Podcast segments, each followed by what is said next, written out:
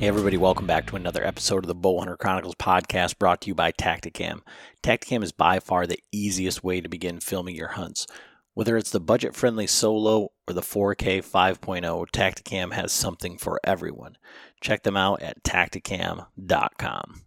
This year, we're also working with Spartan Forge. Spartan Forge stands at the nexus of machine learning and white-tailed deer hunting to deliver truly intuitive and science-based products to save the hunter time spent scouting, planning, and executing their hunts. You can find them at spartanforge.ai. And basically what this is is this is artificial intelligence for the deer woods. The farmer's almanac on steroids with data, billions of data points to back it up. Those data points are ever growing by pro staff in the field like Garrett Prawl, Taylor Chamberlain, Andy May, as well as car deer studies, social media, collar deer studies all over the region from Florida, Maine, all the way out into the Midwest and Iowa. Um, 60 to 75% accurate. Spartan Forge is taking all this information and giving you the best odds to get on those deer. So you can check them out at spartanforge.com. You can use code bowhunter to get 25% off. And as there's more data points, as there's more things, as the app is being built and moved over to uh, your mobile devices, that causes more storage. More storage costs more money. So the sooner you get locked in at your price, that price will stay for as long as you are a patron of Spartan Forge. So again, Spartan Forge, check them out, spartanforge.ai, super cool stuff. Um, no new Patreons in the last couple weeks. So, um, just an update on Patreon. Patreon is a crowdfunding for creators. Um, it helps us to do uh, things like we're doing here at the Total Archery Challenge, putting on our, our cookout. Um, you know, we're trying to meet up with as many people. We're headed up there. Uh, going to be doing the same thing uh, at the uh, Total Archery Challenge in Michigan. Um, helps us to buy gear, uh, things to do to reviews on, things to give away. Uh, you know, we're constantly trying to give back. Um, for all of you that did order shirts. Uh, I just picked up all the shirts today, so your orders will be in. Uh, we do have some extra shirts that's an option for uh, one of the benefits of uh, becoming a Patreon, also. Um, but basically, like I said, it's just a donation to the show to help us, you know, pay for our time, all the time away from family, all this other stuff. Um, starts out at like 17 cents a day. I mean, 17 cents. You throw that away, right? You know, that really, really does help us out. And to give back, we have giveaways from our partners.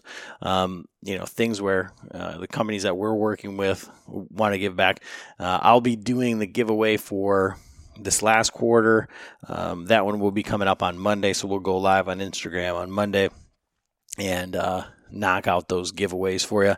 Uh, this quarter, um, Tactacam is giving away a fisheye package, and so their fisheyes are super cool. It's you know submersible Tactacam.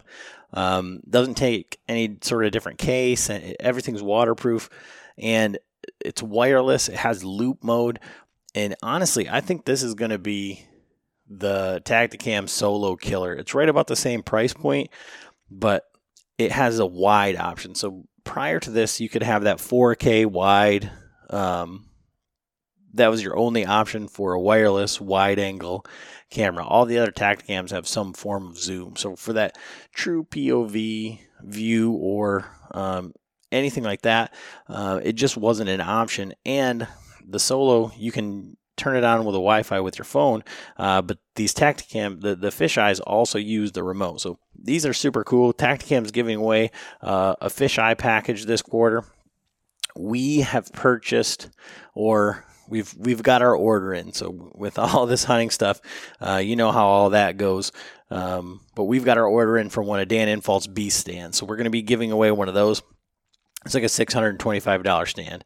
Um, so we're just waiting on that, and uh, we'll be giving that away this time as well. Uh, Basemap. So we love Basemap over here. I mean, just the value alone is incredible. You know, $30 for the entire country for the entire year. Uh, which on most of the other ones, that'll only get you one state. And uh, the amount of layers, all of those different things over the summer, they've got um, lakes and rivers, depths. Um, you know, on most of the inland lakes, we're here in Michigan, so um, I haven't been on a lake yet where it didn't give me the depth and I think that's incredibly valuable. And then if you use code Chronicles, you got to go online to basemap.com. Uh, you can save 20% on that. So it ends up being $24 a month, or excuse me, $24 for the entire year. That's $2 a month. Uh, but Basemap gives away one of their, um, you know, nationwide pro packages. And one of the things that we haven't talked about that much is they do weekly giveaways as well. So you can go on to Basemap, even on the free version, and uh, learn how to use the map, get familiar with the features of it, and have a chance to win, you know, incredible prizes like you know a couple thousand dollars worth of prizes every week, uh, some weeks. So uh, you should definitely check it out if you haven't even looked at Basemap. Um, definitely check them out. Spartan Forge, they're giving away um, a year subscription, and like I say, their app is due out in July, end of August, um, but they're you know continually improving, improving, improving. So um, that's getting better every month, every week. Um, some great things going on over there, and both Basemap and um, Spartan Forge are giving away um, swag packs, so hat, shirt, that whole thing, um, and then Zinger Fletches. So Zinger Fletchings, those guys have reached out to us. I've got some of their older um, Fletchings, and actually, um, the end of this week, April 8th, uh, they're releasing their new Fletchings. I've already got some of those. And if you've seen the original Zinger Fletches, they're 3D printed, they're a little bit stiffer.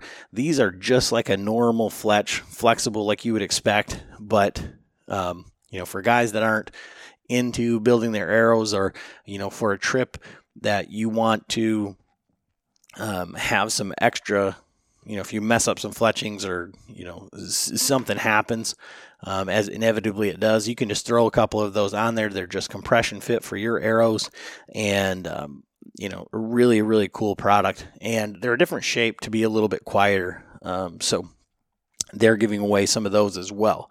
Um, and you can check all of that out at patreon.com forward slash Bowhunter Chronicles podcast if you want to be a part of that.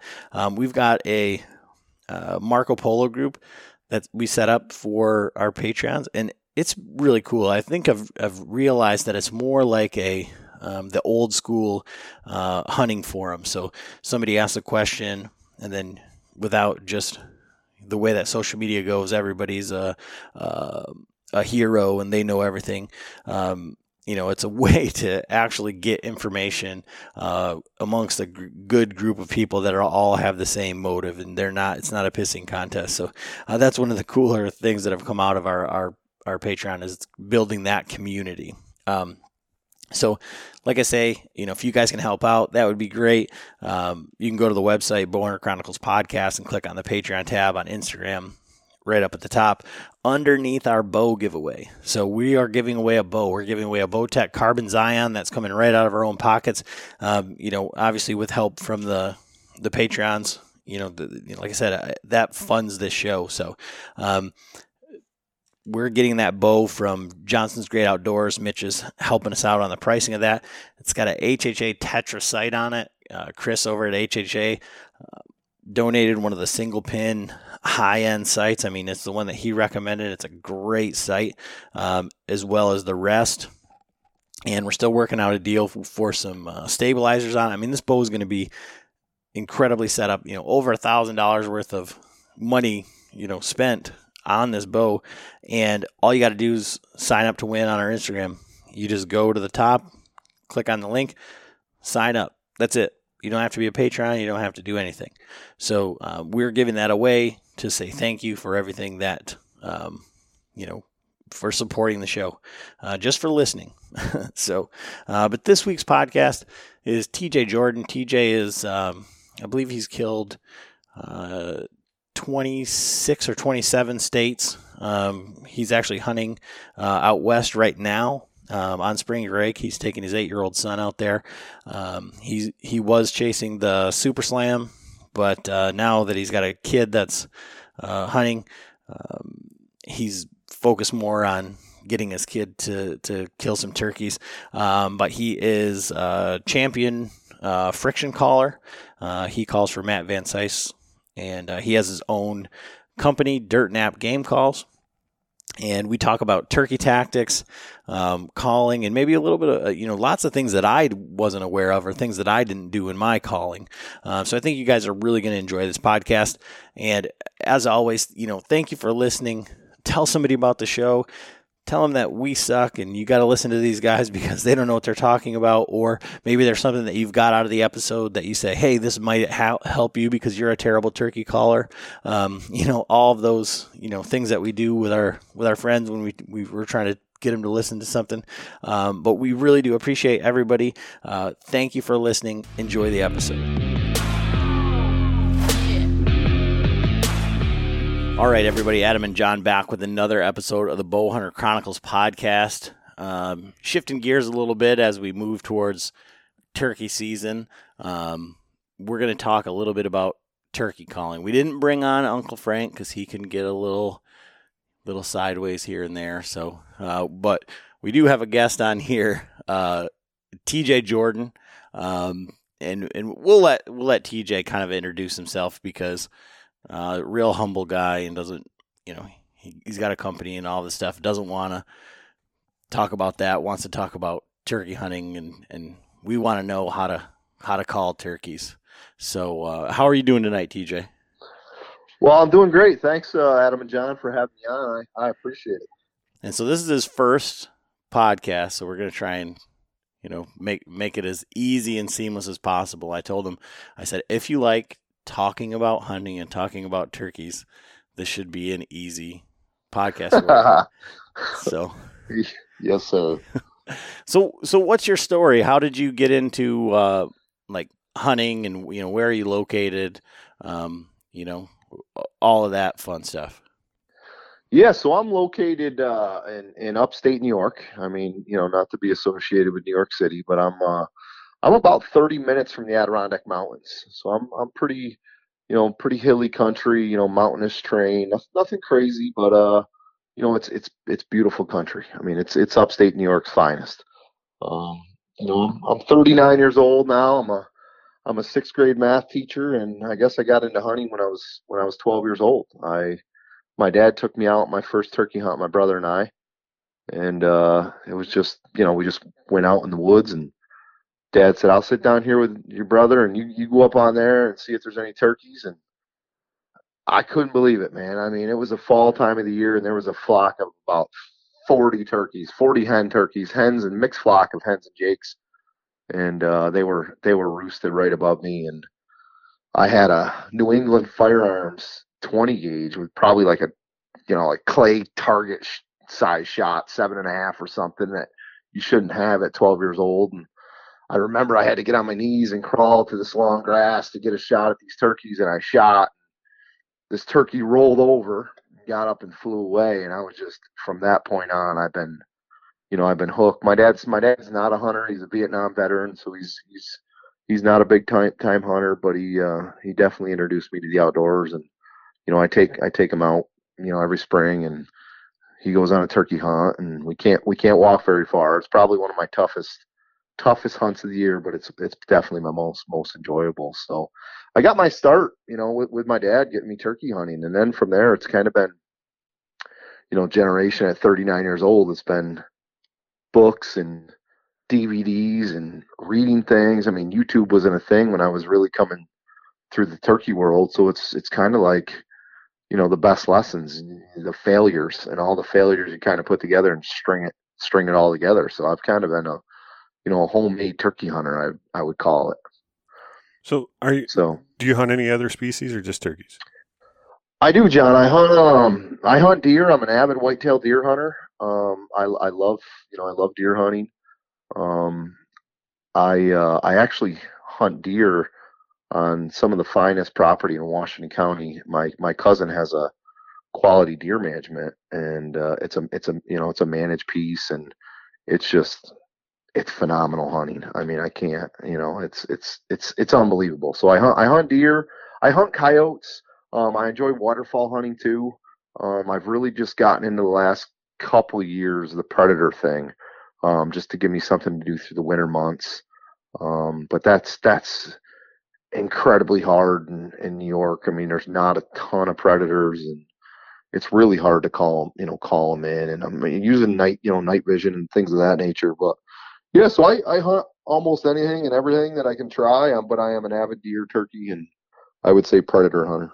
Awesome. So what's yeah. the the turkey population or whatever like in in New York? I don't think of that as a, a turkey state. And so like John here, like I, I didn't grow up turkey hunting. I only since I got John is my my wife's cousin. Um, so okay. um, only since I've been in this family have I ever turkey hunted. But like John, uh, like what was the turkey climate like when you were growing up? Because Michigan didn't have a season for a long time. Right. So I well, I mean, it started out. I was shoot, you know, in my teens, and you know, Frank, Uncle Frank, my dad, they turkey hunt. But back then, it was you're you're lucky to get a tag. I mean, there was very few turkeys, and we had to go north of here. Like there was no turkeys around our house and stuff like that. So we had to go up north, put in for the draw, and you know, I think it was maybe every other year, every two years, we'd get a tag. You know, like someone in the group would get a tag every year, but not all of us. And if we did, it was like a real, you know, we got we lucked out, but they're just you won the lottery. Yeah, exactly. But uh, you know, we there wasn't a lot of people that you know. It was just kind of like our own little niche. Like there wasn't a lot of people that are turkey hunting. But now it's changed. I mean, now there's holy crap. There's flocks everywhere. You got. I mean, our my our, one of our good friends uh, just hit a, hit a flock of turkeys with her car. With really? Her, with her boy fiance's car and totaled out his Audi. you know what's funny is my wife just my wife just got her car repaired because she hit a turkey, and I told her that uh, uh, you know last December, but we just got it repaired now. Um, but she hit a turkey on the way home from work, and I was like, "That's paying us back for all the turkeys that I've shot." Some karma. So yeah, it's definitely some karma. Maybe it's you haven't killed enough. You know, you got to just knock that. that. That's it. that that could be it. You can never kill enough of them. right. Yeah. So what's the turkey hunting like in in in New York? Because like I said, I don't I don't really think of that as like a turkey hunting destination. Yeah, you know, I, I would say you're right. I mean, I mean, Michigan is is definitely a well managed state for turkey hunting. Um, you guys have seemed to do everything, you know, population wise. That that's incredibly you know awesome.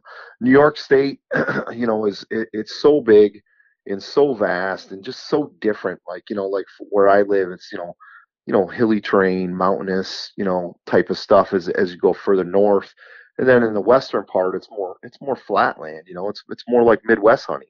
Um, but believe it or not, you know, it depends on where you are in New York. So like central New York, um, parts of central New York, parts of like you know, uh, east, far eastern New York, uh, northern New York, up near Plattsburgh and those areas, downstate, um, those areas are are just absolutely booming with turkey turkey numbers.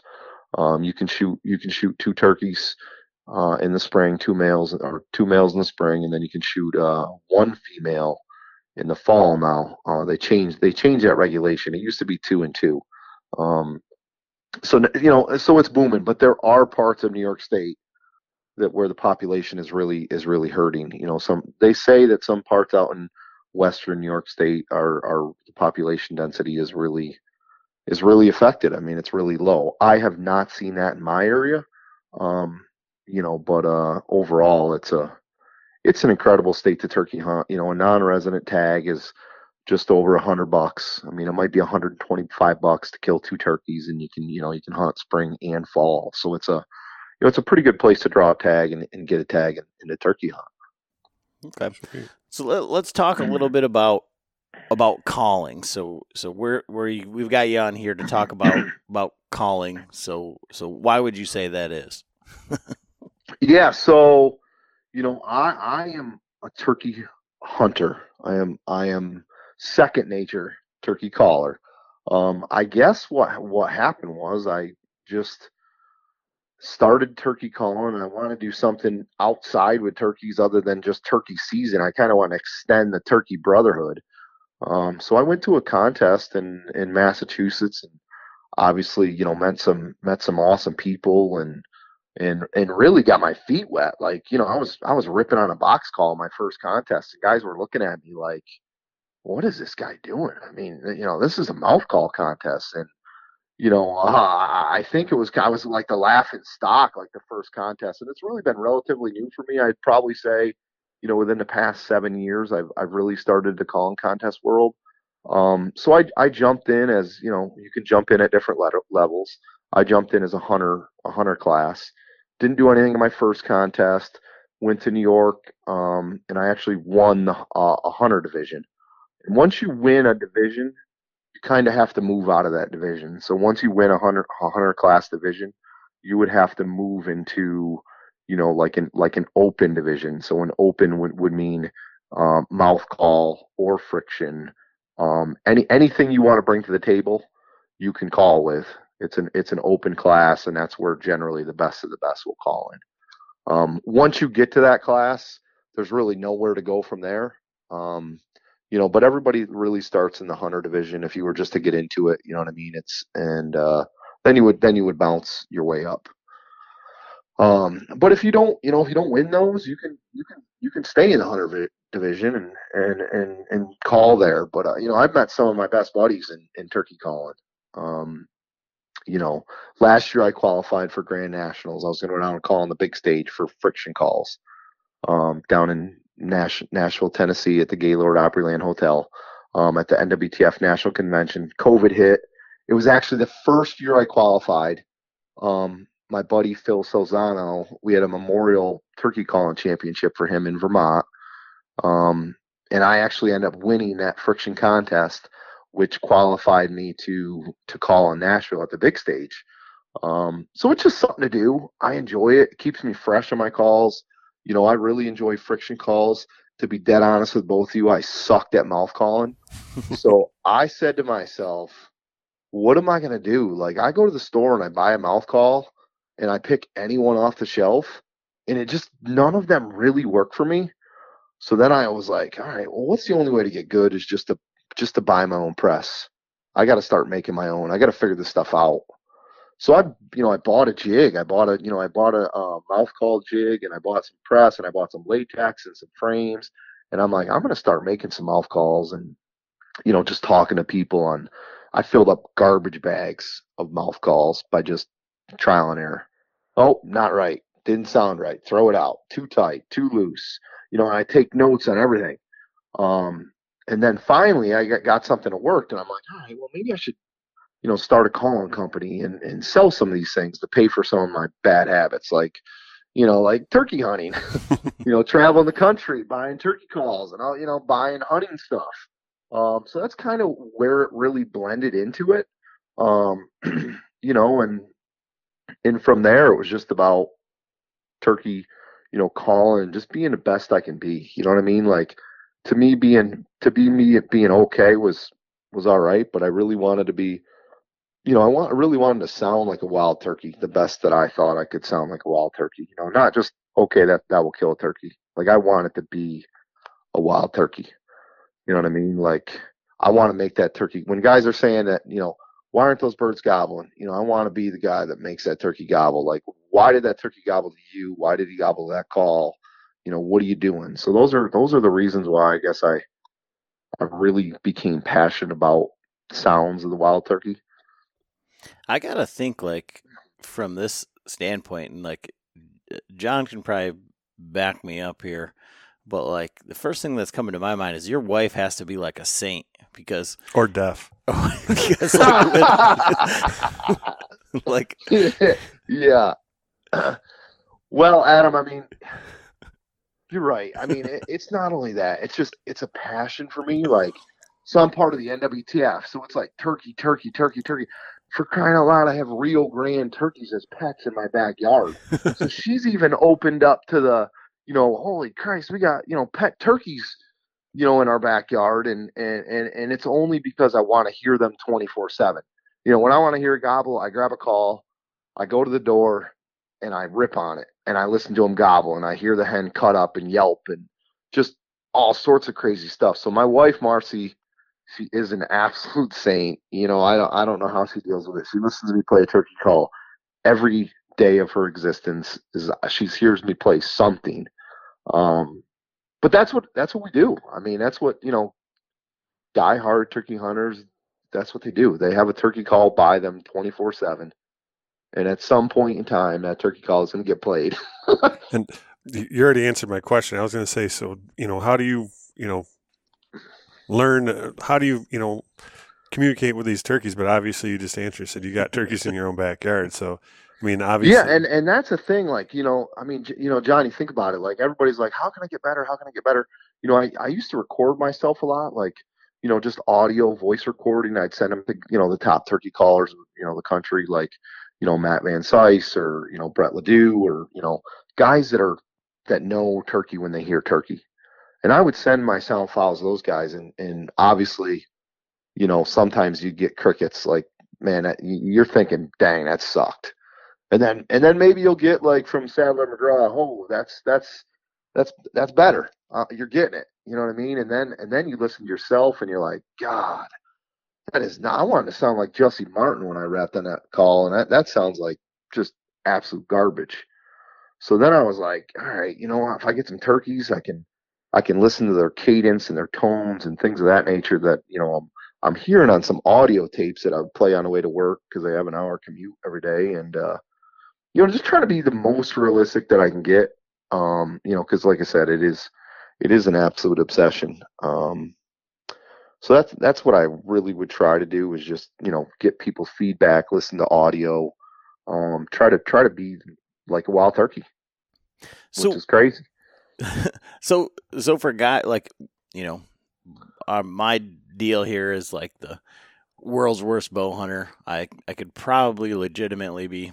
Actually, I would say that I'm not the world's worst elk caller because I've been watching the hunt wars and they just pulled these yeah. guys out of Alabama and stuff, and they're just and I'm like I'm better than that, man. I've, I'm I'm better than that, but and I'm okay. I like when you talk friction calls. Like I like a a slate call. Like I've got yes, a couple that I just go to. Like box call, I just I, I, I, hate the sound of it. I just it clicks like when I, I don't have no technique.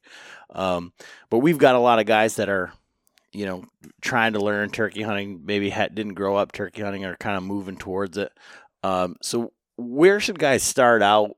Like when they're they're turkey calling. I mean, how, when guys ask you what to do, like I mean, I, I, and in this, I didn't learn turkey hunting from my dad, so I think of my dad out there just with this box call, just wop wop wop wop wop wop wop. Oh, the old push button yelper.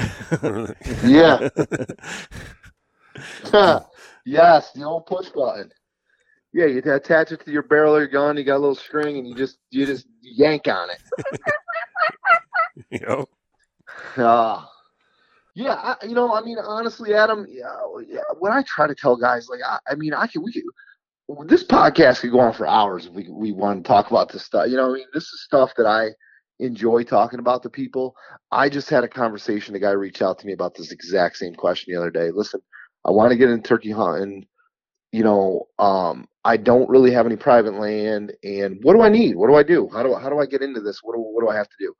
So I guess you really need to figure out you know, I guess what what I would tell people is, no matter what you do, you're not gonna. To me, like a guy, you know, like I think the biggest question I get is, what do I not do? You know what I mean? Like, I don't think there's anything you can do. I think if you call to a turkey, like you know, guys are like, oh, did I overcall? Did I undercall? Could I have done this differently?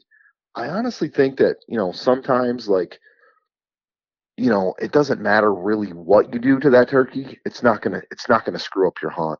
It's gonna be more of your setup. Did that turkey want to go there? Um, generally, when a turkey comes in, no matter what you sound like or what you call like, when he's ready to come, he's gonna come.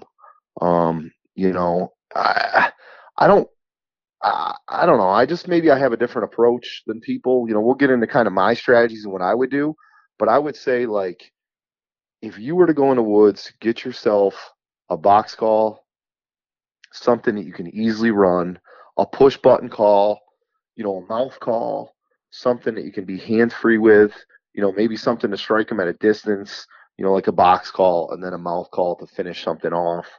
Um, but you know, I, I would say just be more of an observer than than uh, you know than a caller at that point in time. When you get used to things and, and things are going your way, you can you can call. I mean, I got a buddy, my best buddy that I travel with. He's a he's a he's one of the best friction call callers in the world, Brett Ledoux. Um, he calls a ton, and I don't even call a quarter what he calls. And I'm like, Brett, we probably could have killed that turkey if you didn't call. you know, um, so we'll we'll go back and forth, but I, I personally say a box call, get a box call, get a mouth call, and just be an observer. Just be, you know, work on setup and um, how to move on a turkey and and and know when to move on a turkey and you know when not to, when to, and you know how to maneuver on a turkey. And I think those things are more important than actually calling to a to a wild turkey. All right, so the the listener he's driving along in this truck right now, and he's saying, "What the hell, man? How do I figure that out? Like, how do I know when to do it? Like, correct. so, so like, I guess what tips would you have? Like I say, like starting out as a as a caller, like if they don't know when to call or they don't, you know, like they just you got a guy that says, you know, I want to get out more. I got some public land around me. It's got turkeys. Um, I didn't grow up turkey hunting. I don't really have a mentor. I'm just going to go and make some noise out there. You know, make fire, make that box call start to smoke. then you're going to hammer and bend that screw on that box call. Uh, you know, what I would say, what I would say is, is what I would do, typical hunt situation is, you know, I'm going to get somewhere where I can, where I can, you know, you, you guys probably hear, heard this a thousand times, but I'm going to get somewhere where I can maneuver on a turkey, especially a public land gobbler. I'm going to look at, you know, where that turkey is. I'm going to say if I'm on public land, I'm going to try to get to an area where, you know, every Tom, Dick, Harry, and Fred have not come in at that turkey. Um, so if there's an easy access, a parking spot where everybody is walking in at that turkey day after day after day, I'm going to probably look for something that's that's going to get around, come in at a different angle, get to where, you know, just something different than that turkey's used to every single day. Um, and then once I'm in there and that turkey is gobbling in the tree, and I, you know, this is not roosting a turkey the night before. This is just, this is just driving down the road in the morning and I hear that turkey gobble, you know, um, and, and now I'm, I'm putting a game plan together how I'm going to kill that turkey. So I would come in, approach differently than everybody else, going going in at a different angle. And then what I would do is I would try to get to as close close to that turkey as possible. And I'm and I'm a guy now when it comes to getting close, I'm talking I, I want to get close. um, you know, it depends. Now if it's late in the year and there's a lot of leaves on the trees, I'm gonna get close to that turkey. If there's not a you know, if it's early in the spring, I'm gonna try to I'm gonna try to I'm gonna I'm gonna try to get close, but you got to be careful because you don't you you know there's no there's nothing to cover you. Um, and then once I'm in there, I'm gonna I'm gonna sit down, and I'm probably gonna listen to what's going on in the woods. I'm not gonna get after that call right away. I'm not gonna call at all, to be honest. Probably more than likely not. I might scratch in the leaves a little bit, and until that turkey hits the ground, I may tree yelp a little bit, but I'm really not gonna get after that turkey at all until he hits the ground. And then once he gets the ground, I'm gonna get I'm gonna get an idea of what's going on with the hens, where are things located, and then I might try to get after him with that box call. I might call to him, and then I'm trying to just kind of evaluate the situation. Like, okay, I'm calling, he's gobbling to me, or the hens are yelping back to me. I have some sort of interaction. Um, is he getting closer to me? Is he working away from me? Is he working left? Is he working right? Where is he going? And then from that point, I'm I'm really reading that turkey's gobble. So if I call and he gobbles, he gobbles to me and he's not coming, right? He he definitely he's just he's just playing Mother Nature. He wants me to go. He wants me to go to him, right? So we're trying to reverse that whole role. We're not trying to, you know, we're trying to get we're trying to get him to come to us, which is totally against Mother Nature, but it obviously happens all the time. So at that point, if I'm calling that turkey and he's gobbling back to me every single time, it's like, all right, we're playing a game, and, and we've all been there. Like John and Adam, you probably call that turkey, just stands out there hammer, right? So you call, he gobbles. You call, he gobbles, right? Well, you know, I'd like to say like maybe I would shut up for a minute and see what happens, and then let him gobble on his own. Because now, now he's now he's thinking like, all right, my girlfriend was over there. Every time she calls, I'm gonna gobble, but I'm not getting real close. So now I'm just gonna shut up for a minute and I'm gonna wait and I'm gonna see what he does and I'm gonna see if he gobbles. And if he gobbles, now I know. Now I got. Now I kind of got him. And I'm gonna wait a minute. I'm not gonna call to him right away when he gobbles. And I'm gonna see what happens again. I'm gonna give him. I'm gonna kind of read that gobble. So he gobbles again. Boom. Now I'm gonna wait one more time. And when he gobbles again, I'm gonna cut him off. And basically, what what happened? The way I portray that in human nature is like, you know, Adam and John. Think about this: you go to work one day, and your colleague, your you know, one of your coworkers says, hey Adam, you know, I, I really like that shirt on you. It makes your eyes look nice today. Or hey John, you know, I mean, uh, your your your mustache is really on point today. It looks good. So what happened is is you just changed that whole conversation. So instead of instead of him giving you a compliment every single time when you called, and he gobbles, now he gobbles and you're giving him a compliment. And we all know in the world of uh, world men, when when men when men get a compliment, it's, it's like, damn, I'm going to wear that shirt every day, and this stash is going to be on point. It's going to be on check. So I, I, like to throw that out there and, and really get him excited and, and, and, get him thinking about get him thinking about me and, and trying to throw that compliment to him. I'm trying to reverse those roles, you know, um, to get him more excited. And, and hopefully at that point, that might be that breaking point to, you know, get him to come to me. And if it doesn't, you know, then I'm just I'm just going back to the game plan. Maybe he's still got hands of them. Maybe he's working away. I'm going to try to circle way around him, trying to get ahead of him. Always trying to get ahead of the game.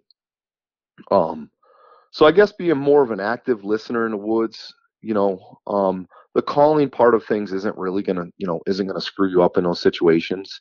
You know, situations I hear guys get into all the time is, you know, I sat by the tree, I didn't call like you said, and then I started calling, and then I started calling um, and calling and calling and calling, and, and the bird just kept going away, and I kept moving up on him, and he kept moving away from me, and I kept going, you know, get, kept going at him. Well, you know, at that point, you got to say to yourself, you, you got to circle around that situation and and and get to where he wants to be, and and just and just maybe not call so much at that point in time um, until you get in a position around him, um, and just try to keep closing that gap like a good old chess game. Right. So those, you know, those, yeah, those are some situation, you know, some more situational stuff. But I, I really like to change that role of I like to give the compliment instead of me calling. I like to, I like to flip that around at some point in the game. You ever give them the old like, I don't know, the slingshot move like they we do in elk hunting? But I know Frank used to set up and he would call, call, and then like, yeah, that bird's he's not really moving, and then he'd go back like 20, 30 yards, even 40 yards and call a little bit. And then that bird would be like, oh, now she's walking away. I'm come, I'm going to go back over there and check her out. You ever? Yeah. And that works well when you, you know, you obviously when you hunt with somebody, right? Because you could have somebody get up and walk, you know, walk away or, you know, you, you, you know, those, those things are awesome. Get up, you know, walk a hundred yards away, you know, call to them and then, and then come back, you know, and then come back in. Those are, those are great situational things to do um, when you have a hen up gobbler. You know what I mean? It's uh, I don't I don't know if I like the word really henned up. Um, I don't you know I don't know if they're really I don't know I I don't know if I believe in that philosophy so much. Um, I think every gobbler is definitely killable. You know, um, just based upon situational type stuff. But uh, yeah, those are those are all phenomenal tactics of what you know what I would do on a normal turkey hunt. So one of the things you said there is one of the things that I well, first of all, John and I were chuckling because you know when you said you want to get real close, we set up last year like underneath these turkeys, like well on accident. It wasn't I mean I I put them to bed the night before, and I'm like I told Adam like all right I know they're like I was showing them on our Basemap like they're right over here, and then we start walking in and I'm like I flip on my phone and I'm like, oh shit, we've walked too far. We're like, we're close to them. I'm, I'm close to where I think they're at anyway. It's not like I seen where they were. And sure enough, we went back a little bit and they're right above us. they're gobbling. How'd that make out? oh, they just flew down, went the other way. Really? Yeah, they, we didn't spook around because they were still gobbling and they flew down, but they just but but that's one of the things that I would want to want to talk about. Like when you're when you're saying that, you know, and I think there's there's a level of patience and like uh, confidence that you have to have turkey hunting, um, and especially when you can't see the birds and they're and they're gobbling. But when you when you talk about not even calling until they hit the ground, like from that instance, like those turkeys stayed in the tree a lot longer than I expected them to. And I've the other spot we actually where John killed his bird last year. You know, I've hunted there, deer hunted, and seen the turkeys in the trees well after date. I mean, like when I would have expected them to be down. Um, and and so that's an interesting like thing to to actually understand like at what time do they they fly down, especially based on temperature and other stuff like that. But I think one of the things that like everybody gets caught up in in I mean Frank's been killing turkeys a long time and he's he's probably you know the most seasoned and has the has the patience to do it. But I feel like everybody that I hunt with and I fall victim to this myself is that you love hearing them gobble. So it's like you call they gobble and then you're like oh if I just call again they'll gobble again you know? And you get I think sometimes that's a detriment to it because we seen it right in the video uh, a couple years ago and Adam Adam had a shot at a bird, and Frank was right behind the tent calling, and he couldn't see the actual bird. There was another one gobbling like 50 yards past the one that actually came in. And so Frank's calling, calling, and this bird comes in quiet, and all of a sudden Adam's like, there he is on the side. Of, you know, he points him out. He's right there on the edge of the field. Well, he come in completely silent, other than drumming. Yeah, but uh, he's walking across. Well, Frank didn't see him coming, so all of a sudden Frank would start yelping, yelp, yelp, and that bird would stop and he'd start strutting. And otherwise, he was okay. just like he was on a straight walk towards us, and then he'd start coming towards us, and then Frank would call again. He'd stop and start, you know, strutting and drumming, and uh, he ended up coming into like five yards, but that's a whole nother story. But so I mean, how close? You know, like you said, call call too much. You know, I have been fortunate in my life, in my in my in my 39 years of existence, to to really hunt with some amazing turkey hunters. You know, guy, guys, some super slammers, and you know, guys who have you know shot the super slam, and you know, southern hunters, and northern hunters, and western hunters. Um, I've really had the experience to hunt with you know a lot of phenomenal turkey hunters. Um, and, and, one thing I picked up on this is th- there's this guy by the name of Clay Johnson. He's a super slammer. He's from Mississippi. Um, he, I was hunting this turkey one day, and it was I was probably in my twenties, and uh, he came in and he uh, he killed this turkey. And I said, Clay, how did you how did you kill that? How did you know? Like, you know, we set up, and I was like, how did you kill that turkey? He said, TJ, he says, curiosity kills a cat. And I, I've hunted with guys ever since, and they're, they're and I hunted with guys that call a lot. I've hunted with guys that don't call a lot, you know, and and I kind of take a mixed bag of those tricks, you know, because I don't like to say, oh, you don't call a lot, you call a lot, and, you know, because I've seen it, you know, there's no right answer. Right. You know what I mean? You, you know, you know, it's not like you know, don't call or call or you know, there. I just I, I think that's crazy. Um, but when that happened and I saw that turkey die, I was like, God, and I've seen other turkeys that I know guys wouldn't kill because they called to them. And I think, John, you know, you're you're right on it. Like I'm a turkey caller. I like to hear myself call, but I in the end, I like to see that I like to see a dead turkey.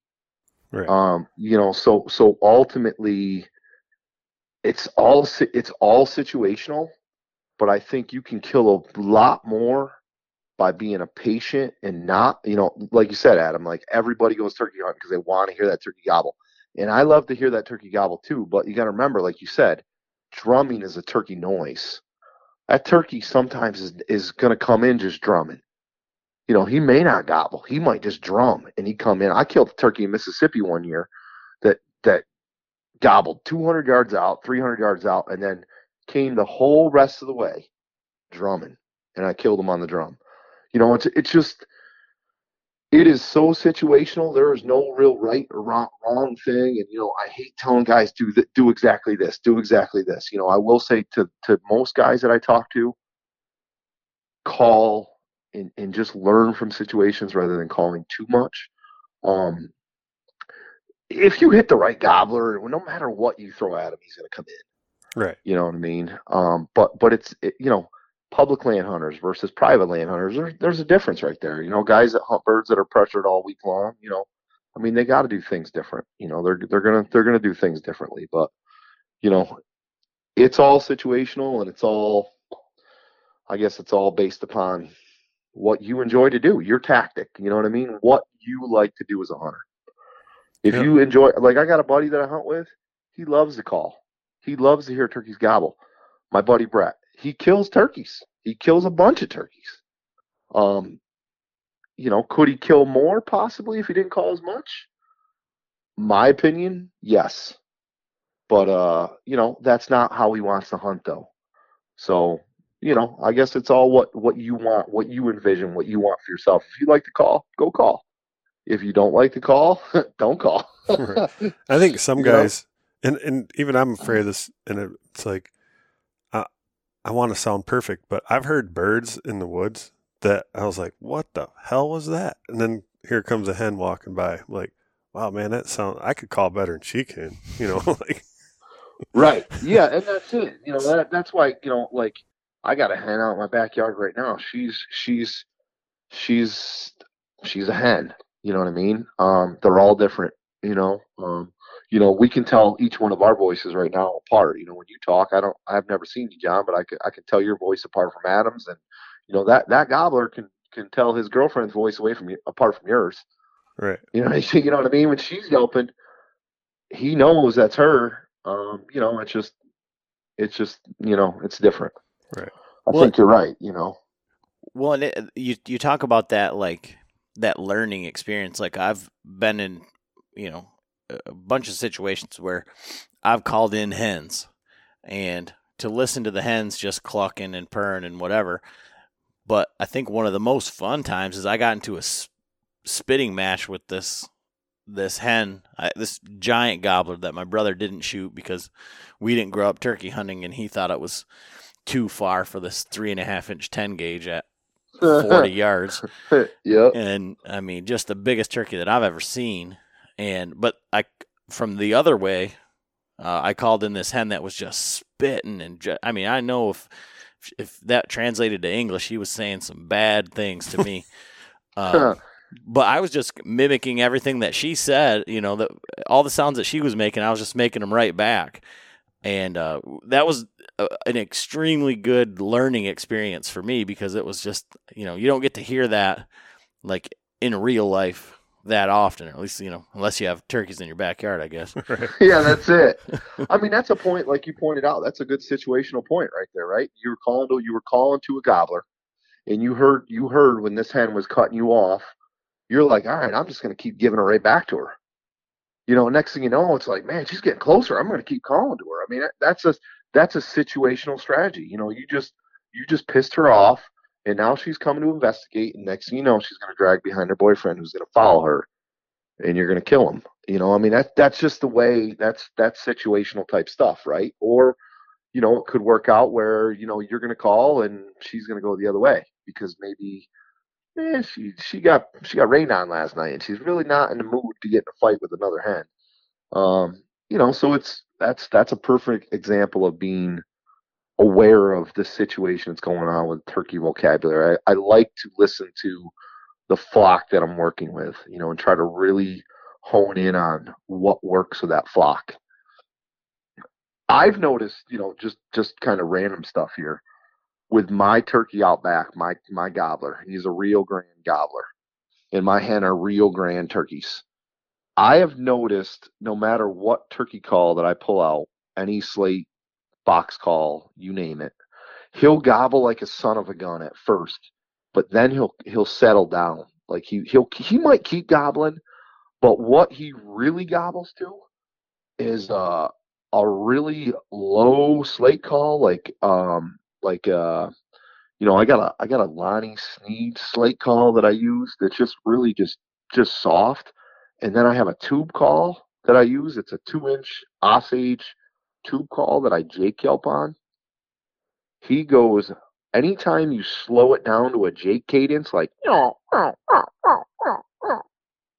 just like really slow, not henny, like he hammers. I mean, non-stop hammers. So anytime it's like Jakey or um like any Jake yelping stuff or slow cadence, he goes ballistic. Um and, I've and I've seen it work in in the turkey woods. Like my buddy Chris Walls has a tube call and I was like, Chris, I've never seen a turkey act like that. I mean, those turkeys lost their mind, and uh, that's what it was. It was it was just Jake yelping, and then he's throwing a gobble. And it doesn't need to be perfect. I suck on a tube call, um, but it's just different. It's slower. It's a slower cadence. You know, it's uh, it's it's somewhat jakey, uh, but but even my turkey loses his mind on it. so, so I always have I always have one of those so with that, for guys that are just starting out, like, can you go through like the different types of calls, and especially like with you being a friction guy, like the properties maybe of the different materials? So, like crystal or aluminum, copper, actual slate, or or, or whatever. Yeah. Like, and which would be a good like starter call? Because some of them, I mean, like the cheapest one at Walmart, like for me, is like the most difficult call in the world to use. Like uh, those those crystals or whatever. Like that's not for me. But yeah, so I would say that you know, I call for. So John, I call for Matt Van Cise. So when I got into calling, I started making my own mouth calls, but I, I really and truly, heart to hearts, I am a friction call guy. Like I love a box. I love anything that you can you can rub together to make sound. So I was like, I need to, I want to call for somebody. I want to call for the best. And Matt Van Cise is the best friction call champion. He's the, he's the number one friction call champion in the in the world. He's he's the best. He's the goat. Um, so I call for him, and uh, I you know he sends me box calls and he sends me friction calls, and and I will say like like you said, Adam. I think sometimes crystal calls and glass calls are hard for guys um, a because the morning moisture will get on there um, on that glass surface or that or that surface, and if you don't have a waterproof start, striker, it's gonna it's gonna you know it's gonna it's gonna it's gonna run not great for you. Um, I don't think you can go wrong with any type of slate call. Um, I personally prefer a green slate or a red slate, and then any type of um, I believe aluminum, and anodized aluminum, uh, any any type of aluminum call. Ceramic is really popular popular right now.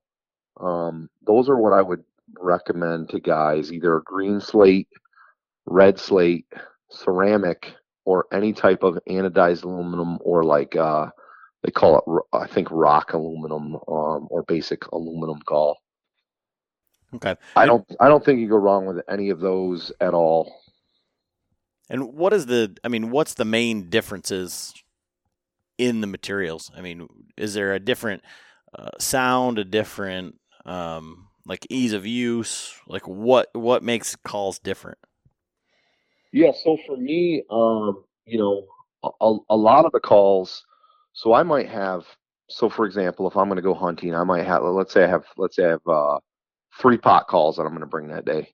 Okay. So one you know, one surface is going to be crystal, one surface is going to be slate, and then one surface might be, you know, like aluminum or something else. Um, the purpose of those calls, so the a crystal call would be, you know, kind of uh, for me, I get I get clean, I get cleaner yelps out of a crystal call. Really, really good front ends, really good back ends, just real clean, and I can cut I can cut really well on them. So cutting sounds I can do, you know, on a on a crystal call. Um, slate call, a lot of soft calling, like a lot of like just like content, you know, turkey clucks, um, soft yelps, like comfortable yelps, like not like excited yelps, but just real soft type of stuff. A lot of purrs, a lot of you know, a lot of beginners will like to just purr on a on a slate call. Um, so you know, I, I like slate call for that type of stuff. Um, ceramic, same thing. I mean, it's it's just the sound quality. But where I can really change the sound call is in the strikers that I'm using. So I might have three different pot calls, but I might have six different strikers.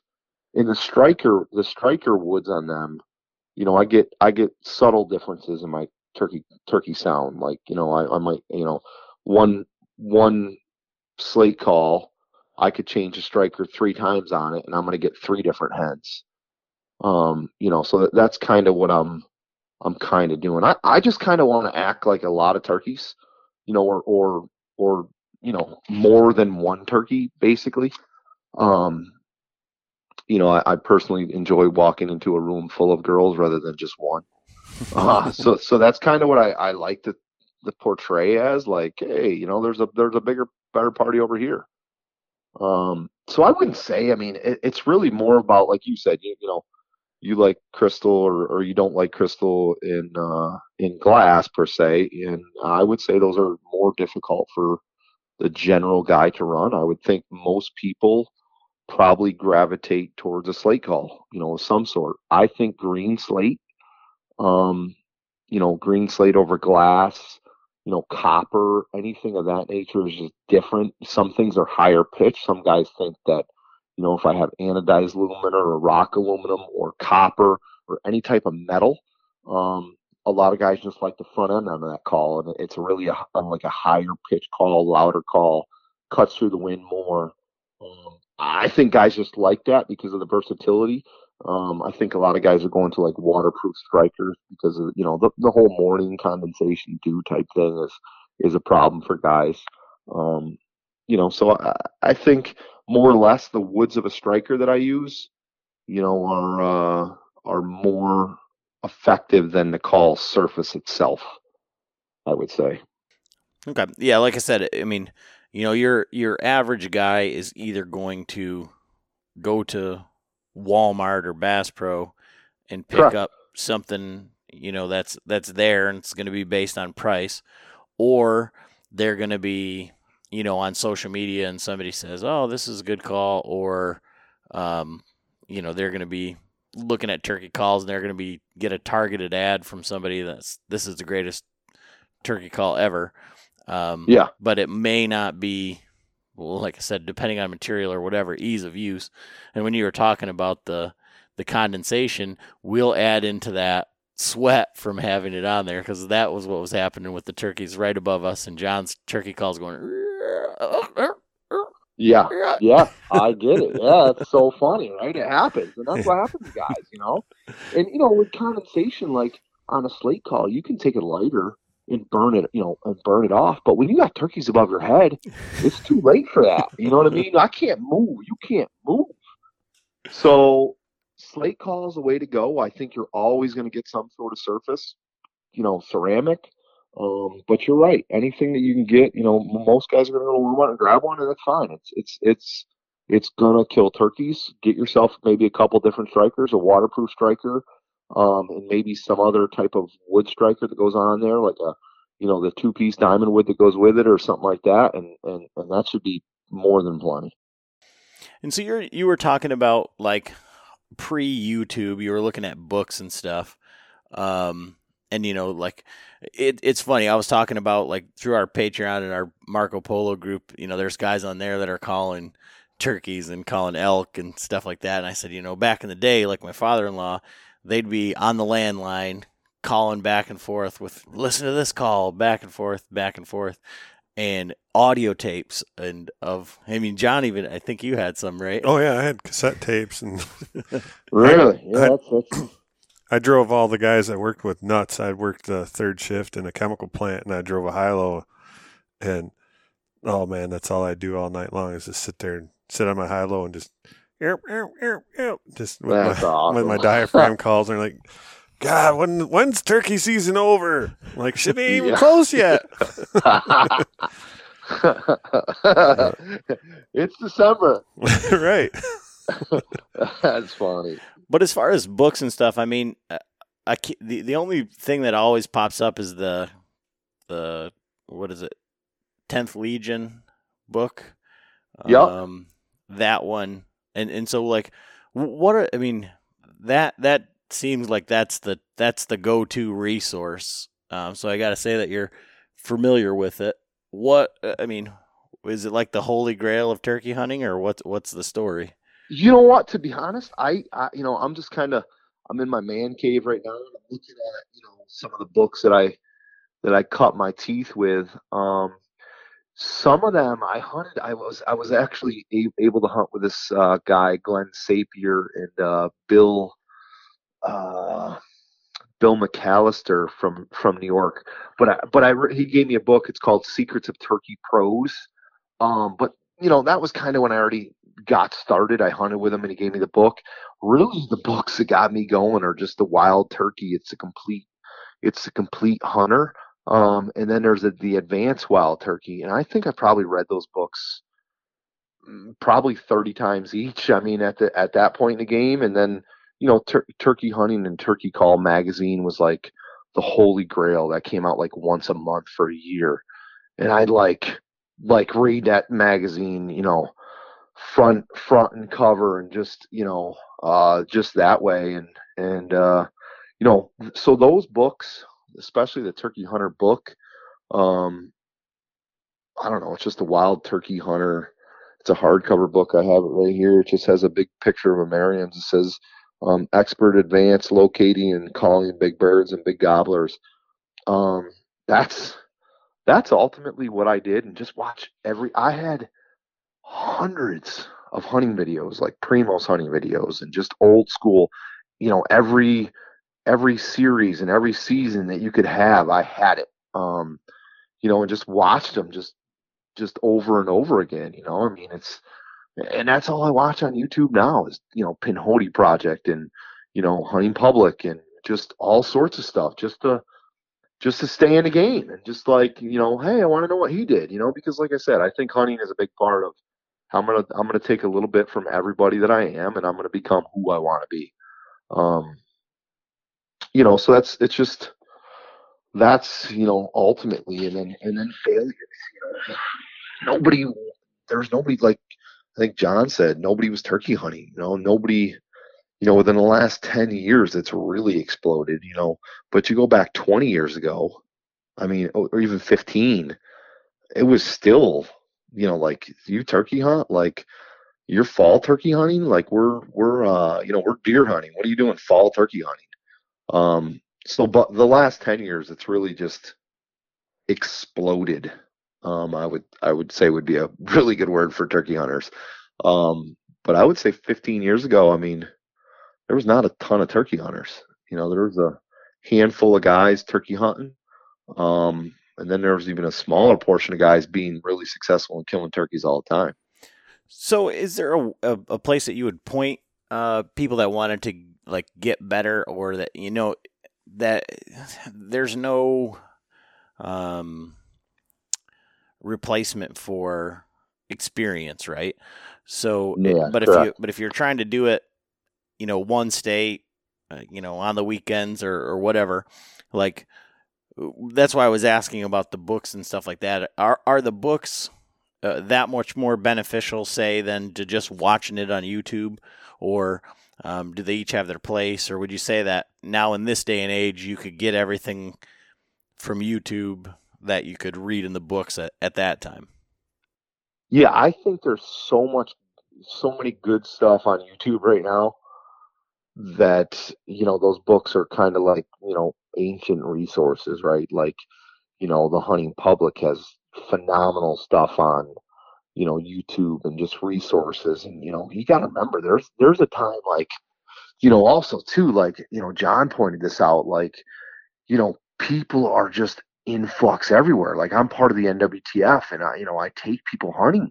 Um you know I'm all about introducing the youth to hunting and you know being being a proactive you know hunter and then it's like but wait a minute now my hunting spots have all the people I took in it and now there's just people everywhere so it's like, uh, but I think there's just so much good information on YouTube. Like I said, this guy called, he just sent me a message the other day.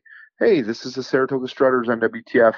My name is so and so. I'm looking to get into turkey hunting. Can can you help me out or someone mentor me? I called the guy up and uh, he he referred he referred to videos. He referred to you know the hunting public. He referred to things on YouTube. You know, I, I can only you know reference what I seen on YouTube, and and I'll be honest, what he was saying was like, holy shit, dude, like you're spot on, man. Like, you know, but you know when some some of it's kind of far fetched because he's hunting New York, and he's like, you know, I noticed like turkey habitat is you know primarily around like uh you know farm fields and stuff, and I'm like, well, you know the public land that you're going to hunt is not going to have any fields on it. Like you're going to be in big woods. You know what I mean? So you gotta you gotta know what you're looking for. You know, if you're going to get some private land, um, but area right around you know where we live in New York, most private land or public land that you hunt is is going to be big woods. You know, three thousand acres, no fields on it. you know, I mean, so when you're looking for that type of habitat on a public land around me, uh, that's probably not gonna, you know, that not gonna happen. So then he took that stuff he learned and he's and he's applying it. You know, I said, go visit that, but go visit that piece, drive there, you know, see if there's any turkeys. Think about what you you you learned on that video, and and put it to use. You know, and, and one of the first things he said, he goes, Oh, you know, they said there was going to be a lot of habitat, you know, and turkeys are going to hang around a lot of habitat, but I didn't see any really habitat, you know, but you know, he, he might have neglected to see the stream that was running, you know, a mile and a half back, you know, or the hard the hard ridge knob that was back there, you know, or the you know the giant oak collar that was back in there, you know, because he was looking for fields. You know, I want fields and I want to be able to see turkeys and you know, what do you mean you, you can't you can hunt turkeys and you know you don't have to see them? You know, those are things that you just gotta. That's that's where the experience comes in, right? Sure, sure. And so on that experience thing, so you had mentioned earlier, what was it the uh, the Super Slam? Is that what you're you're chasing right now? Yeah, so I, I did. I've hunted the. I've hunted now. Remember, please, I am a school teacher. I am a working individual. I got a job Monday through Friday, and I get five personal days throughout the year. So I, I started the Grand Slam. I finished my Grand Slam. I really am interested in in the Royal Slam, which is getting a Gould's turkey. So a Grand Slam is the Eastern, the Osceola, the Rio, and the Merriams in the United States. To travel to get the Royal Slam, you have to go to either Mexico or draw a tag for the um, for the mountains in southern Arizona for a Gould's. Um, really expensive. Don't really have interest at this time in my life to do that just because of price. Um, and then to shoot the World Slam, you have to go to Mexico to shoot the ocellated. Um, again, I just don't have the time or the means to do that right now. So that's going to be on the back burner, and we'll hope. So I started this quest of this U.S. Super Slam, which is a, t- a state, you know, kill a turkey in every state of the U.S. Um, so 40, 49 states because Alaska does not have turkeys. Um, and I, I've started off on fire. I was traveling, driving through the night, trying to get through things on the weekends, you know, getting out of work on a Friday, driving to where I need to be, being back on like, you know, taking a Monday off and doing like three or four long weekends throughout turkey season. Um, I got to 26 states or 25 states completed. And uh, my son was my son was born, my my firstborn Chase. He is now eight. Um, I am currently at 27 states completed now. And since he's eight and he's a turkey hunter and he wants to kill turkeys, he's already killed 10 turkeys. He's eight years old. Um, it's just churn, man. It's it's all about him now. So now my passion is, you know, I'm gonna put that I'm gonna put that on hold a little bit. My quest for the Super Slam because it's really enjoyable to see my kid shoot a turkey. Um, and he he's just tore up with it. I mean, we're leaving to go to Kansas and South Dakota on spring break next week, so we're taking off Easter Easter night, and we're hunting uh, we're hunting Kansas youth season uh, for two days, and then we're going up and hunting the uh, Lakota Indian Reservation in South Dakota and Kyle, and uh, hopefully he'll be able to shoot his first Merriams and his first Rio uh, this year. But uh, it's just awesome, and, and then we're coming to Michigan late late season. We're gonna we're gonna hit up a Michigan on March twenty or May twenty second. So we're gonna we're going to get out that way and I'm going to bring them. So my, my, my turkey killing's really coming to a, a slow stop, but his is, his is catching fire. Yeah. That's awesome. So yeah, so the Super Slam, you know, I mean, I, I would like to complete by the time I'm 55, but you know, with with him around, I just I, I don't think it's possible right right right at this point in my life. So we'll keep knocking it out and going from there. Like Michigan this year will be a new state. So my new states this year are going to be Michigan. I'm going to try to do. I'm going to try to kill in New Jersey. I'm going to try to finish up Massachusetts and possibly a Pennsylvania. So those would be four new ones, which will get me you know, will break the 30 mark this year, which will be which will be huge. I'll have you know like 19 left, and you know that that starts to be manageable. Sure, sure. So on those, like, I mean, I I can't even imagine how many turkeys you've killed to even have killed them them in that many states already. Um, but let's talk about like one memorable hunt or like like maybe a tough bird to kill or one that you're the most proud of or something like that. Um, have you got a uh, a story for us on, on on something like that? I I'll have two stories for you. So Mississippi is it was probably I hunted with my buddy Joseph Deer down there, um, who's a who's a big turkey hunter, Grand Slam, World Slam. You know, he shot he shot them all.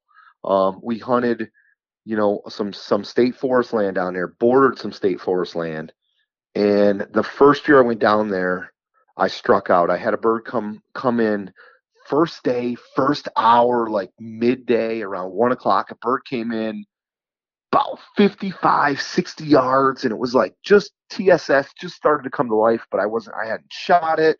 It was in my gun. It was loaded in my in my Mossberg 935, and I let this bird pass because I was like, first day, I'm not going to shoot a bird at 55 yards, 60 yards first day.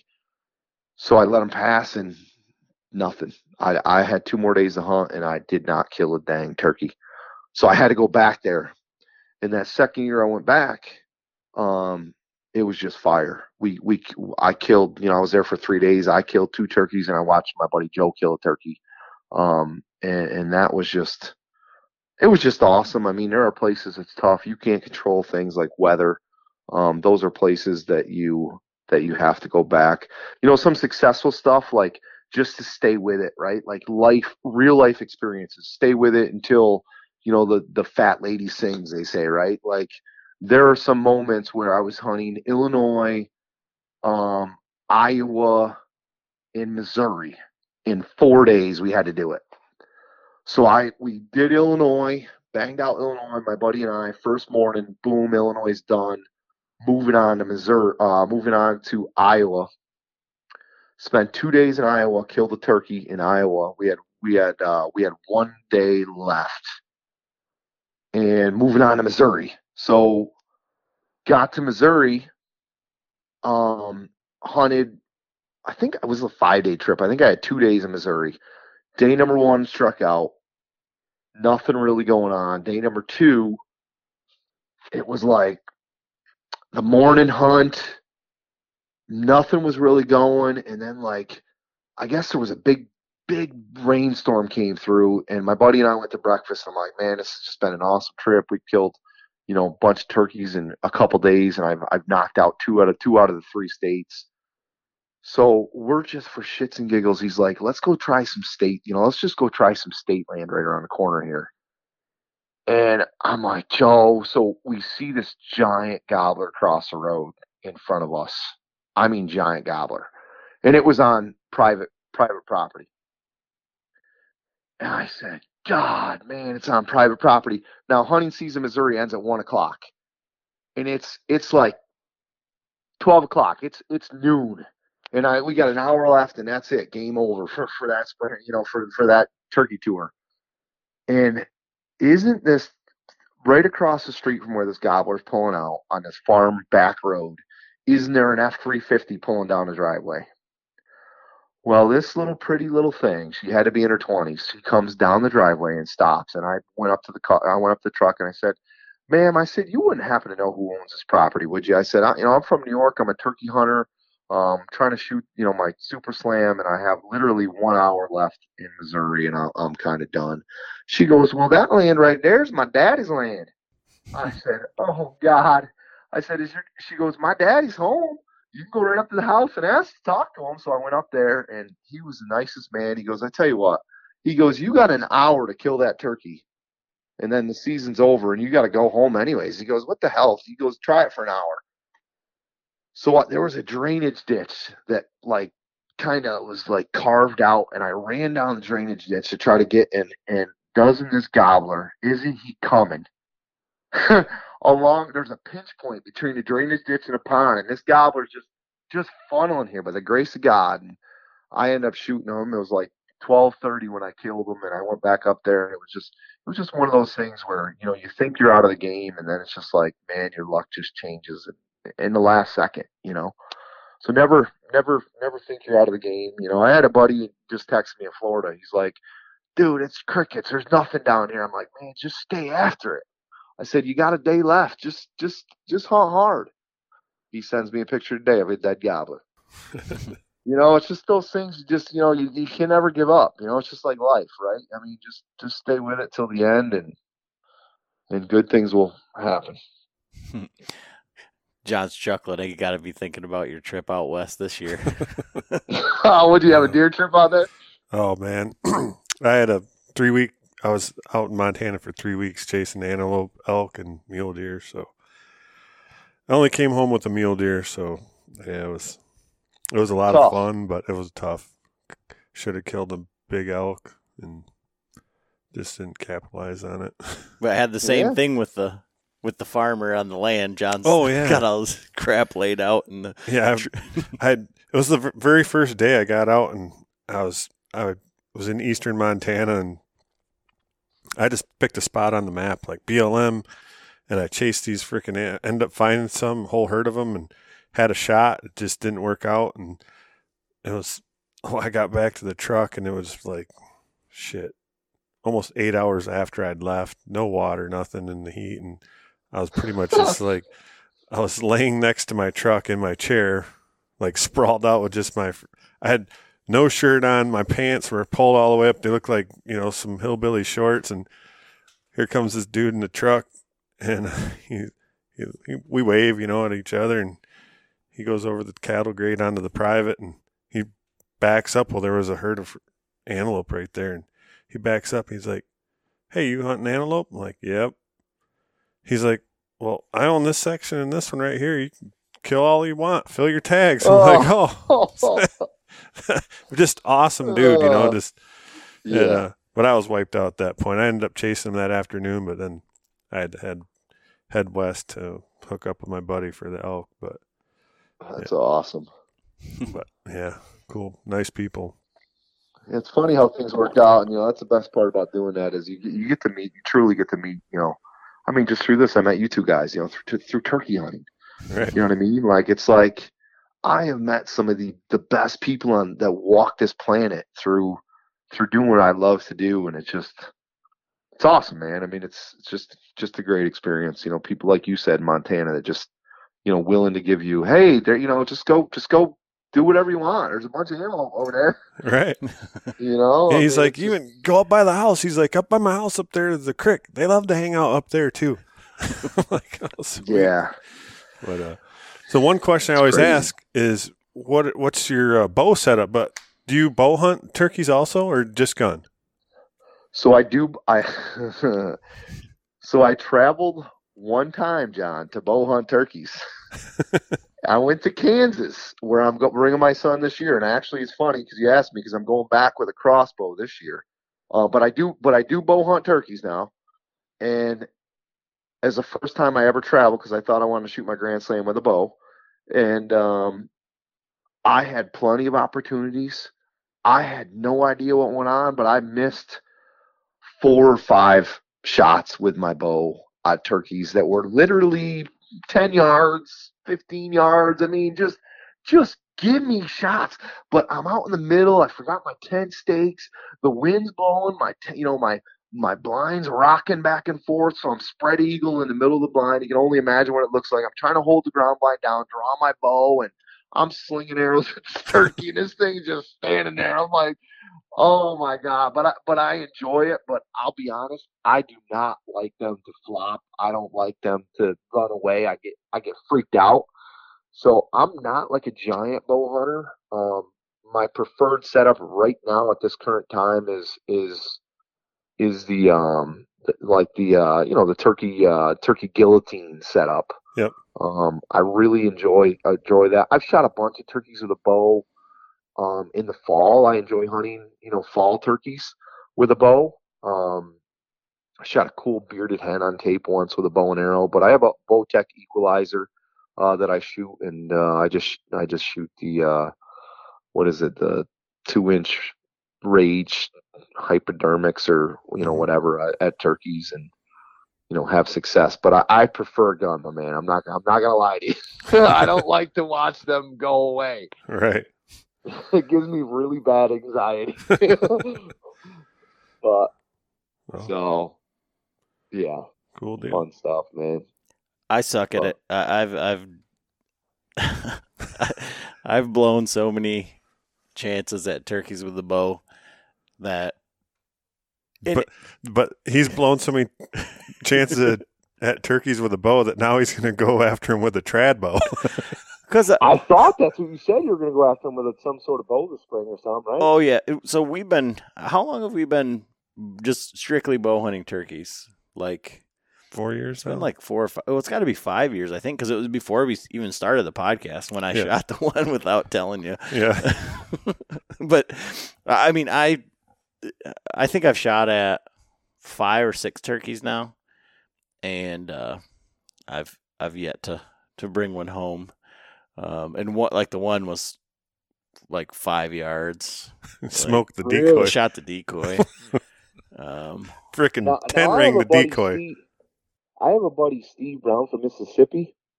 This man is just, he is, that's all he does is kill turkeys with, with a bow. And I believe last year he killed his 130th turkey with a recurve. Holy. Yeah, this guy is an assassin. And uh, I just saw the other day on, well, today on Facebook, my buddy Sandy Brady from uh, uh, North Carolina there. I don't know if you guys ever heard of him or not. Um, but he hunts turkeys with a sling bow. And he just killed, um, he killed his second Osceola with a sling bow. And I was like, man, that is cool. yeah, I I just figure, and I've been shooting the the longbow really well. Um, n- not to say that I wasn't shooting my regular bow very well, so I don't know what what that even matters. Just just just that I can hit what I'm aiming at with it. But it's like if I'm gonna screw it up, I might as well screw it up big time. Like Yeah. I don't know. It's it's it's gonna be uh super fun and and, and interesting anyway. Because the thing is freaking sixty two inches long, so just trying to tote it around God. not but I You don't gotta have a tall ground blinder. We're gonna have to have a teepee for this one. Yeah, yeah, you gotta go old school for that. oh man. We'll just cut the top out of our tent. you like the Flintstone mobile. Right. Except He for reverse. That was me last year. That's awesome, man. I think Adam put a video. I was we're after we had set up on that that uh, bird up in the roost. I was like, screw this, let's move. So I jumped in the. Well, I just stayed in the tent. And of course, it was the COVID. So Adam had been sitting outside anyway, and I just grabbed it and started, you know, sneaking through. And I'm looking out, and all you can see is my feet. oh, Yeah. that's funny. Yeah, we we have a lot of fun, but you know, Yeah, we don't take ourselves about, too man. I seriously. mean, no, no, you you can't do that. You know, that's uh, that's that's part of the fun too. Is uh, you know, being able to turkey hunt with people, and you know, I, always have someone with me. I very rarely, like before school, I'll sneak in. I'll, like when I want to kill a turkey, I'll I'll kill my turkeys before school, and then I'll jump right there. But most of the time on weekends, I'm taking people or taking kids or just, you know, it's just fun to hunt with people. It's you know, like you said, it's the, it's that fun part. You know, that guy Todd. I don't know. You talked to Todd there about deer, you know, deer hunting a little bit. I took him on an awesome Adirondack turkey hunt last spring. That was just insane. Um, and we got a hen fired up too. But uh, yeah, it was. Uh, it's just good going with people and meeting people. So, like, I know you said you didn't want to do like a whole lot of self promotion or anything, but like, where can people follow along, or if they want to check out your calls or anything? Um, you know what? Where can people like check out your stuff? Yeah, you can check uh, check out my stuff. You know, Facebook. You can follow me, TJ Jordan. Um, Dirt Nap calls on. Uh, you know, I have a I have a website, Dirt Nap Turkey Calls. Um, that that you know, I I have a it's like a turkey call website. Um, and that that's probably you know the best the best place to get a hold of me. And uh, you know, feel free to contact me about any turkey information you may have, or however I can assist you. and so, uh, I, I guess for your calls, like, do you have like for mouth calls and stuff? Would you recommend? Do you have like a beginner mouth call or or anything where you would you would point guys who you know wanted to support yeah, I, you? you know, said, I, I would don't say, know how to you know, call turkeys. yeah, you're right. You're right. It's a really complicated process, and that's probably a whole nother podcast, to be honest. But uh, um, you know, the, the gist of it is, is guys who who want to learn to call mouth call, they really need to spend some time in front of the mirror and figure out where they call out of their mouth. Do they blow out of the center? Do they blow out of the left? Or do they blow, blow out of the right? So naturally, when you start to huff, you know, air out of your diaphragm to call a turkey, you know, your tongue or your mouth is going to want to gravitate to one side or the other. So you're either going to be a center, you know, a center mass blower right out of the center of your mouth, or you're going to blow left or you're going to blow right. When you figure that out, those are the calls that I'd want to target at that point. Um, I do make a call that's it's called the Phenom. Um, that is one, probably one of my number one selling calls. You know, it's a it's a four thousandths reed over you know a three thousandths over a piece of prof. So it's just under you know it's just under ten thousandths total thickness, which is it's pr- pretty pretty thin to be honest with you, and it's not stretched terribly tight. Um, so so my my I guess my feedback on it is it's really easy blowing. You know, guys can purr on it, guys can cut on it, guys can yelp on it. Um, they get loud, they get soft. That's probably one of my one of my uh, one of my one of the, my fan favorites. Um, the other one is a serpentine uh, that I sell. It's a three thousandths over two pieces of probe, so it's very, you know, it kind of looks like a snake tongue kind of in the center. Um, it's more meant for you know, kind of like guys that are sure where they blow out of, but a guy just wants to blow a good turkey call because it's caught left and right. Um, and that and that that phenom, that first one I talked about was more of a, you know, center mass, you know, right over the center of the call because it's a split V basically. It's a modified split V, so it's a V with a with the corners cut off of it.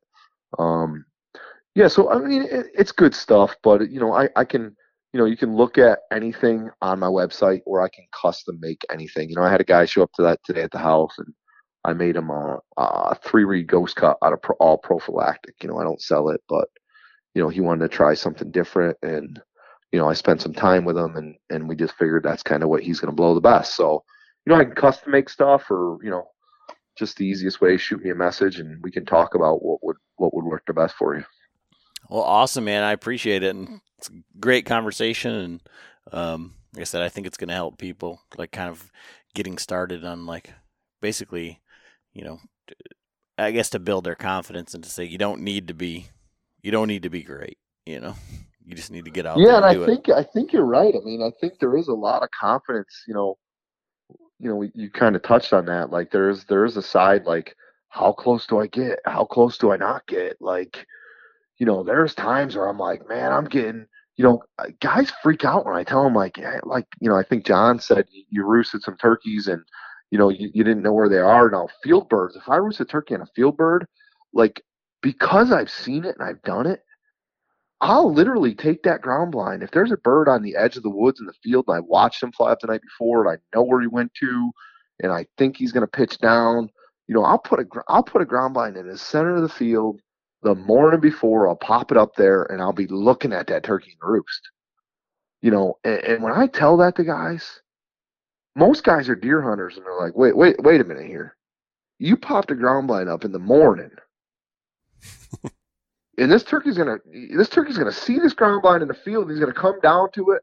You know, like when I'm taking my son, you know, youth hunting, because sometimes he's so young, we need a ground blind, you know, field situations around here. Uh, but they're like, yeah, you literally put a ground blind in front of that turkey, looking at that turkey in the woods about a you know about 50 to a 75 yards off that you know maybe 100 off that wood line because you don't want them you know I don't want them to ever fly over my ground blind. Um, and then it comes into like you know I was remember hunting a distinct hunt I was hunting in Pennsylvania with my buddy Job and uh, we were hunting during youth season. So he had his nephew Seth with, with him, and I had my son Chase and we watched these turkeys fly up the night before. They were on the side of a mountain road, literally roosting above the road. And we got looking at this apple orchard field that, that went up to the mountain. I mean, it's big, giant, you know, probably, probably th- 300 acre field that was just huge. So I got looking at the contour. It's, it's almost like looking at a landing strip at an airport. I'm like, Joe, these turkeys are above us. They're going to pitch out of here and they're going to land right here. So we set a ground line up right there. And this turkey pitches down and comes out of the tree and lands boom right next to ground blind. My son shoots that one at eight yards. And, we, and mind you, we set it up that morning.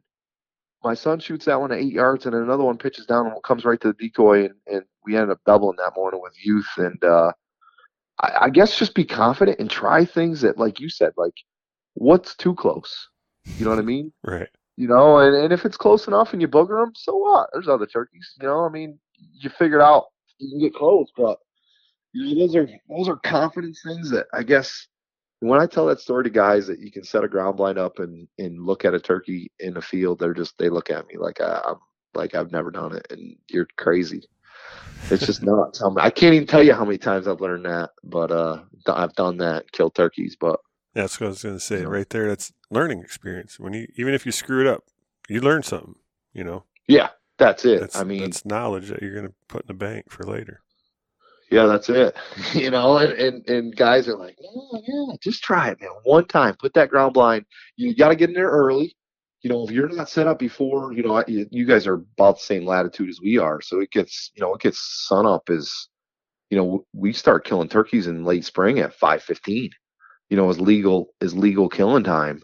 Um, so you know, you got to be there and set up by four o'clock. I mean, if you're any later and that ground blind is not set up by four o'clock, like you said, when those turkeys went under you, you know, you weren't expecting those turkeys to be above you. And now, if you were going to sit there uh, right underneath them, those turkeys more than likely heard you Oh yeah. You know, walking around because you weren't expecting them to be right above your head.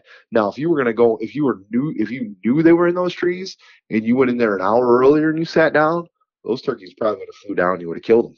You know what I mean? But just because you walked in, you know, in there and they knew something wasn't right, and it was probably, you know, not too far between that, you know, that magic hour there, then, you know, that you know those that's all that's all learning experience stuff. But i i've sat right under turkeys that you know just getting in early because i know they're there. I know you know dave owens does it. You know he he likes to be off them but um guys just i don't think they know how close you can get. And i think guys would be if i took a video of how close is close they'd be like holy shit this is close oh yeah so well, cool, fellas. I, I truly appreciate it. It's uh, it's been fun, and um, hopefully somebody learned something from it. Oh yeah, for sure. Um, and like I said, I just appreciate it, and we'll just we'll have to we'll have to catch up after after our season or when you come to Michigan. Uh, definitely get a hold of me, and we'll see if you can't, you know, make the most of your time. We'll tell you where there's some birds that are you know unkillable birds. We'll, we'll give you that's it. Challenge. That's, a, that's what we like. so, awesome, man. Well, I appreciate it. Well, thanks, Adam. I appreciate it, fellas. You guys, uh, you guys have a good one. Yep. Yeah, you too. All right.